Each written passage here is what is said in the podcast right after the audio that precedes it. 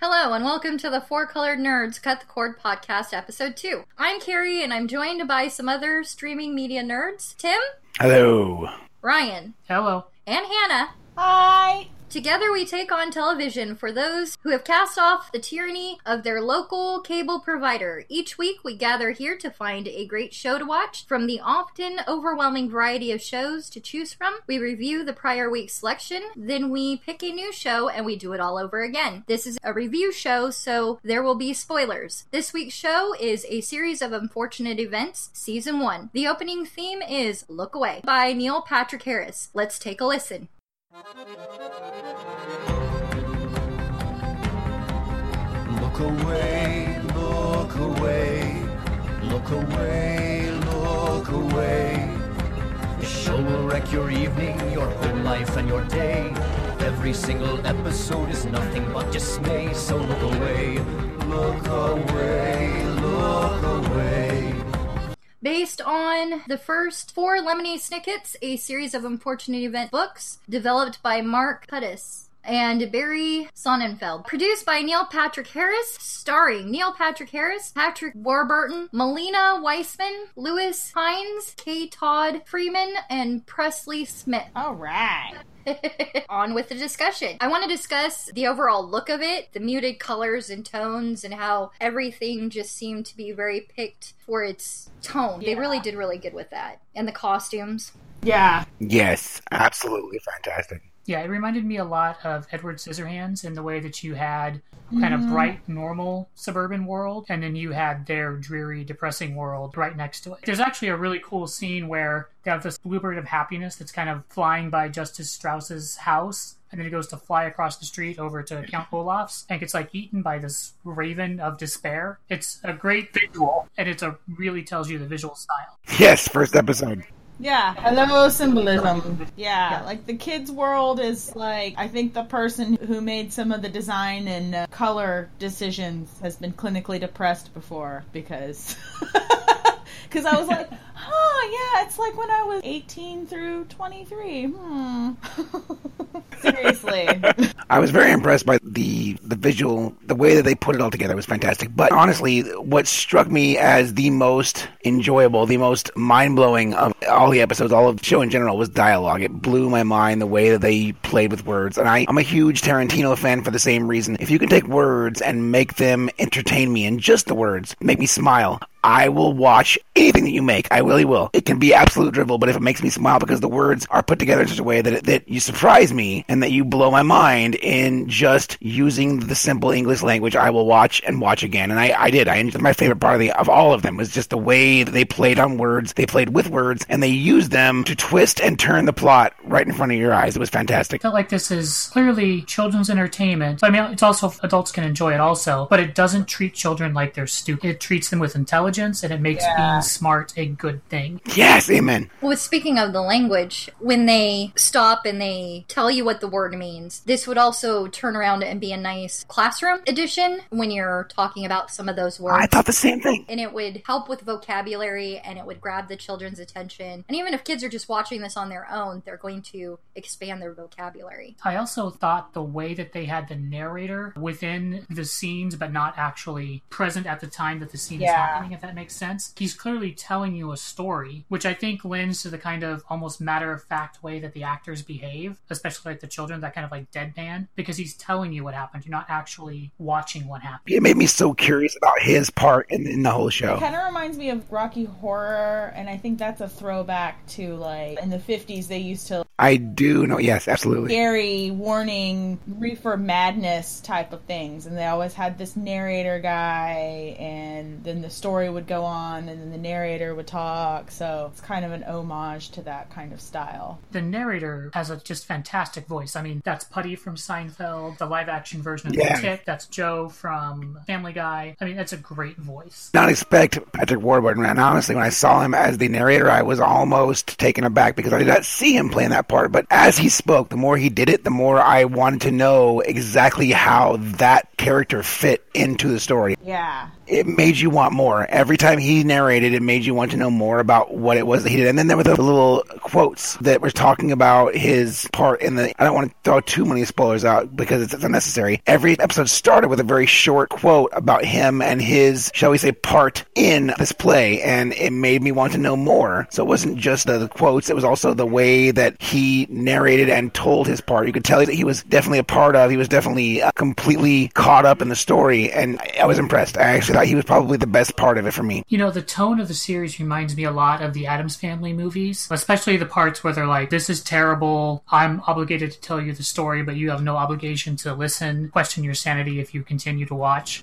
It was so dark, and they had they were unapologetic, but still warning you that how dark it was. Like this is very sad. This is dark, but almost like I'm okay with it, but you don't have. to. this is my cross to bear. Well, no, he was like, I'm not even okay with this. I think it was just fantastically dark. Not gonna lie, I did not watch the final two episodes because I just got so frustrated with all of the adults. I haven't read any of the books and I didn't see the movie, so this was a brand new experience for me. So I don't know if anyone else here has read the books or seen the movies, so I can't really compare them to to those. But on its own, this was great. It made me want to read the book. Yeah. I watched the movie, and now I have not read the books, but I know I want to. Actually, I watched the movie. And I'll be honest, I'm a huge Jim Carrey fan, but the way that the series was put together put the movie to shame. I, I was amazed. I really was not that into the movie. The movie gave me no desire to actually read the books. The series makes me want to see more and know more. How fantastic was Neil Patrick Harris in this? Oh my god. Who was your favorite character? And I understand that he played Count Olaf, but who was your favorite character of the characters that Count Olaf played? I like the sea captain. I hated that episode a lot, but I loved the sea Yeah. what was their guardian's name in that episode?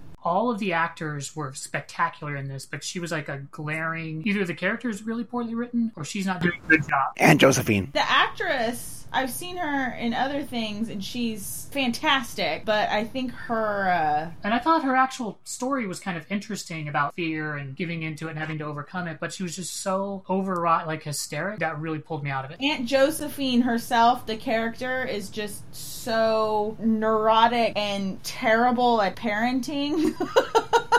They kind of led into the fact that she was going to be this amazing hero who would save the day and make things okay, and then she turned out to be the exact opposite of everything you were hoping for. yeah. I did really like, is it Asif Manda or Mandiv who played their uncle, the snake person? I thought he did a really good job too. Uncle Monty. And that's the version of Count Olaf's character that I liked that he played for Neil Patrick Harris. So Stefan. Stefan, yeah. I think I really liked Stefan. he was so clueless and it was good, yeah. Stefan. Yeah, that was good. It was. I about died when they're like, "Yeah, it's my exercise regimen. I run around chasing people with a knife on the stairs." You're like, Yes. "Um, no, that's just dangerous for everybody." My favorite was the secretary. I just like I don't know if it was uh, Neil Patrick Harris and boobs or the fact that he just played it so well, but Oh, when you be eye doctor's assistant? yes, that was fantastic. Okay, so I have a question. Speaking of secretary, the banker sec when she gets tied to a tree, why did she carry that tree around with her? Why didn't if she got it uprooted, why didn't she approach somebody and ask them to untie her instead of Yeah. dragging Because this it's, tree around? it's like comically absurd. This is my thought: is that the actors are acting out what the narrator says happened, and the narrator never said she Head untied canon the tree. accepted. You know, so the actor is kind of forced to do the thing. I never thought of it that way. That makes it a lot better for me because there were some points where that would happen and I'd be like, couldn't suspend my disbelief. I think a conceit of the series is the narrator is telling you what happened, but you're not watching what happened. So what the narrator says is what happened. Does that make sense? Like you're not watching an actual event. What Lemony Snicket says is gospel, and that is what you see because That's that's the the way only it source you happened. have, yeah. Hmm. How great is Sunny Baudelaire, the little baby, the snarky, snarky baby? I loved her. I don't know. She was she was my favorite part actually. Donnie was fantastic. Yes, Oh, that absolutely. baby was adorable. Yeah, she was adorable. The kid actors are really good. I mean, Klaus sometimes was a little wooden. Sorry, Louis Hynes, but but yeah, they were all pretty good for a bunch of kids, you know. And I loved how an adult would be like, "Well, when I was your age," and Klaus and Violet would be like, "We're all different ages." that was a recurring gag. yes, yes, when I was your age. That was part of the dialogue that I loved so much. Was that you, you never knew when they were going to say something and then twist those words to make to really make you think, to make you grasp just the use of language in the in the, in the show. Like I said, the fact that those kids are smart and that their intelligence is a weapon and asset that they have and their shield, I just really appreciated that. And the parents are intriguing. I should have listened to the narrator, right? When he told me nothing happy was going to happen. I'm like, oh, he's just saying that. But Yeah. they have these parents that are wandering around, and I was convinced that they were the Baudelaire parents, which you find out is not the case. And then they have the twist that Yeah. happens with them. I'm like, oh, there is nothing happy in this in this series. I really should Yeah. have paid attention. But yeah, I loved it. Every episode, I really didn't like the one with the ant at the sea. I did not like that actress at all. But other than that, they were all spectacular. And even that one, my favorite Neil Patrick Harris character is in that. So they all have something. Yeah, I think for me, I just don't enjoy histrionic.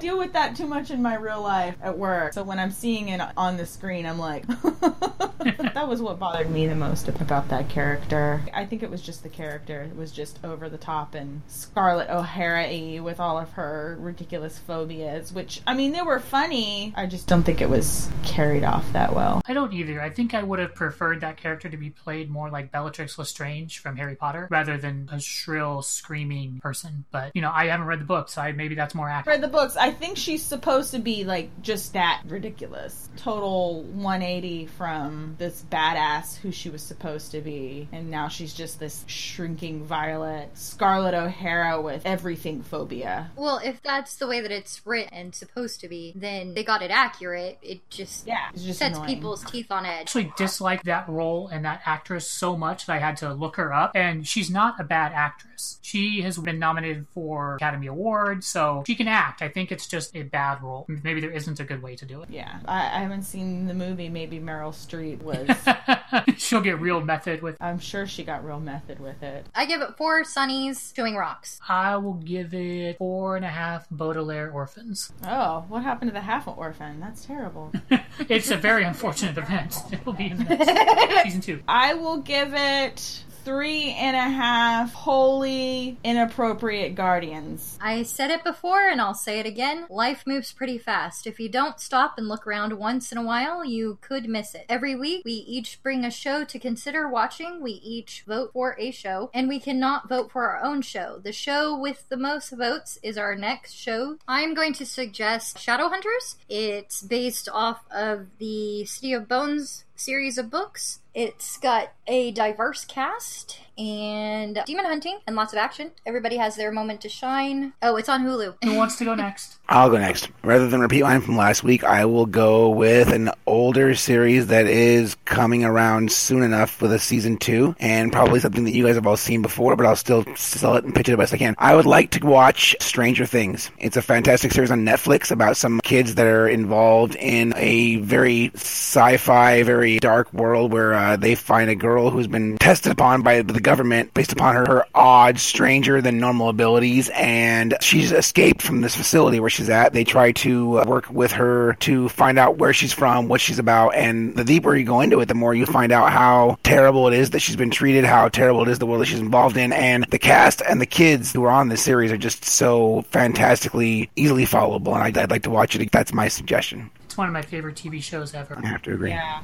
It's 80s kind of fantastic. My suggestion for us is Frontier on Net. It's a show starring Jason, I want to say Momoa. He played Khal Drogo on ah. Game of Thrones. He's playing Aquaman. As soon as you see him, you'll recognize him. This is a historical drama set in like the 16th or 17th century in like the backwoods of Canada with like a bunch of fur trappers working with and against the Hudson Bay Trading Company. So it's got adventure, it's got interesting scenery. I like that actor. So I really would like to watch Frontier. I think it's going to be an action packed bit of French Canadian awesomeness. Hmm. Okay, so I'm going to pitch a kids series. I'm gonna pitch Voltron Legendary Defender. Think this will speak to the five year old deep inside of us. So, so, season two is launching. Season one has already come out, and the reviews are the second season's great. It's the story of how a diverse group of people come together and take over these cat robot things, and then all of the cat robots can combine into one giant super robot to fight. and aliens. So Awesome. That's Alright. my. It's, uh, it's on Netflix. I guess let's vote same order. So, Carrie, you first. Voltron. You had me at Voltron. I would be betraying my childhood if I didn't vote for Voltron. It's three Voltrons. Well, you got to vote two, Hannah. Well, I gotta vote. Okay, well, I was gonna vote for Shadow Hunter, Demon Angels, and whatever. Doesn't matter because we're we're watching Voltron next week. Woo, Voltron. Okay. Voltron, Legendary Defender. I like it. I'm excited. me too. So that was a series of unfortunate events. You can find all kinds of nerd shenanigans, including Four Colored Nerds comic book reviews and Broke Gaming at fourcolorednerds.com on our Facebook page. You can follow us on Twitter or Instagram. You can find the podcast on iTunes and Google Play Music. On Stitcher. On SoundCloud. And on Podcast Addict. Make sure to subscribe to the podcast and be sure to come back next week for another episode. Until then, keep streaming nerds.